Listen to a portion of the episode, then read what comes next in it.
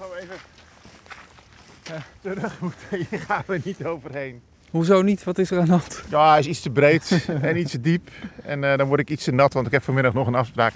Daar gaan 1, 2, 3 reeën rennen daar Oh, weg. kijk nou. Oh, kijk, die gaan gewoon die slootjes Ja, over, joh. die, uh, daar gaat er nog een. Mannetje, een bok met een gewei. Loep, zie je, op, over die sloot. Dan zie je het water opspetteren. Je ziet wel hoe nat het is. Je ziet erachter gewoon overal het water gaan. Hop. Ja, nee, dat gaat iets makkelijker. Ja. Maar wij gaan omlopen. Wat een machtig gezicht hè, als je die Ja. dieren zo ziet, eh, ziet rennen. Terwijl we net ook een buizerd daar in de boom zagen. Die is inmiddels opgevlogen. Kijk, die cirkelt daar nog door de lucht. Die eh, profiteert van het mooie weer, denk ik.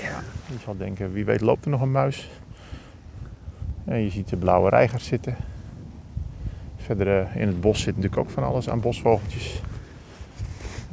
Ja, en die watersnippen. Ik weet niet hoeveel er zitten, maar er kunnen best een aantal tientallen zitten hier. Zo groot is het wel. Verder allerlei eh, plantjes. Nou, de beekprik en zo qua vis heb je al genoemd.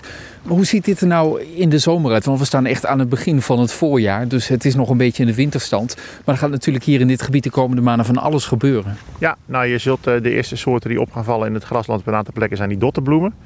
En die eh, grote gele bloemen die zul je op een aantal plekken zien. Ja, en naarmate het voorjaar vordert eh, heel veel zeggers en eh, grassen en, en biezen. Maar die vallen niet zo op, want die zijn groen en die bloemetjes zijn groen.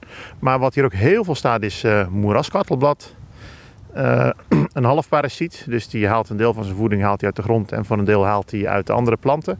Er komen heel veel orchideeën in de loop van, het, ja, van de voorzomer. Van Dat spreekt dan bij mij tot de verbeelding. Ja, die staan er inderdaad heel veel.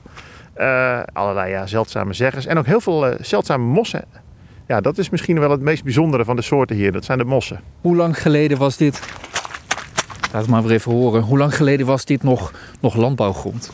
Waar we nu staan zitten we denk ik een beetje op het randje. Dus een deel is ongeveer eh 20 jaar geleden, ruim 20 jaar geleden ingericht. En een deel is 10 jaar geleden ingericht.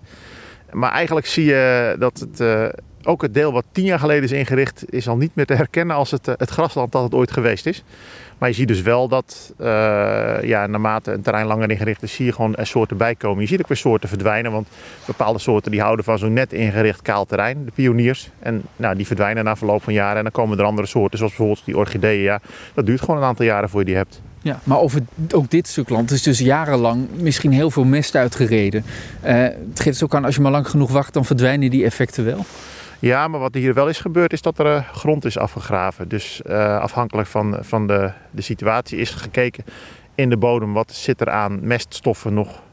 En als dat echt eh, een beetje te veel is, dan kun je zeggen van nou dan gaan we elk jaar maaien we en dan voeren we het gewas af en dan voeren we wat meststoffen weg.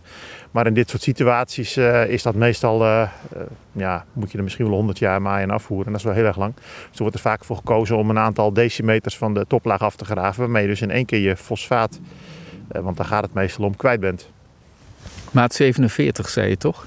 Ja, Want ik denk, als je nou een aanloopje neemt ja. en dan één tussenstapje op het water, dan kets je zo Ja, door naar de overkant, dan ben je er. ga het proberen, maar gaan we Ja, ga je doen? wel op een smalle stukje. Oh ja, oh, nou vind ik nog spannend.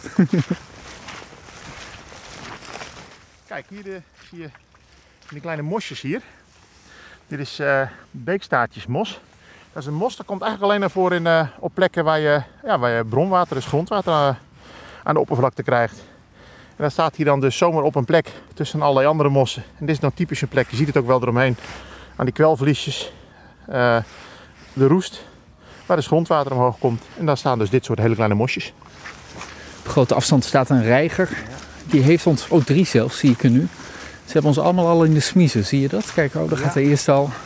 Ik denk, we komen hierheen. Ik ga weg. Hij heeft hier trouwens gelijk in dat we daarin komen. Maar we moeten alleen nog even kijken hoe. Want we komen weer bij een, eh, een sloot.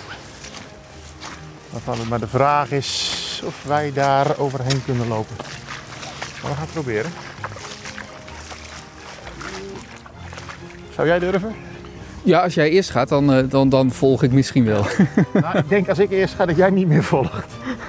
Want zelfs bij een beetje rammelen staat het water al bijna boven aan mijn laarzen. Dus ik denk dat we even nog weer een omtrekkende beweging moeten maken.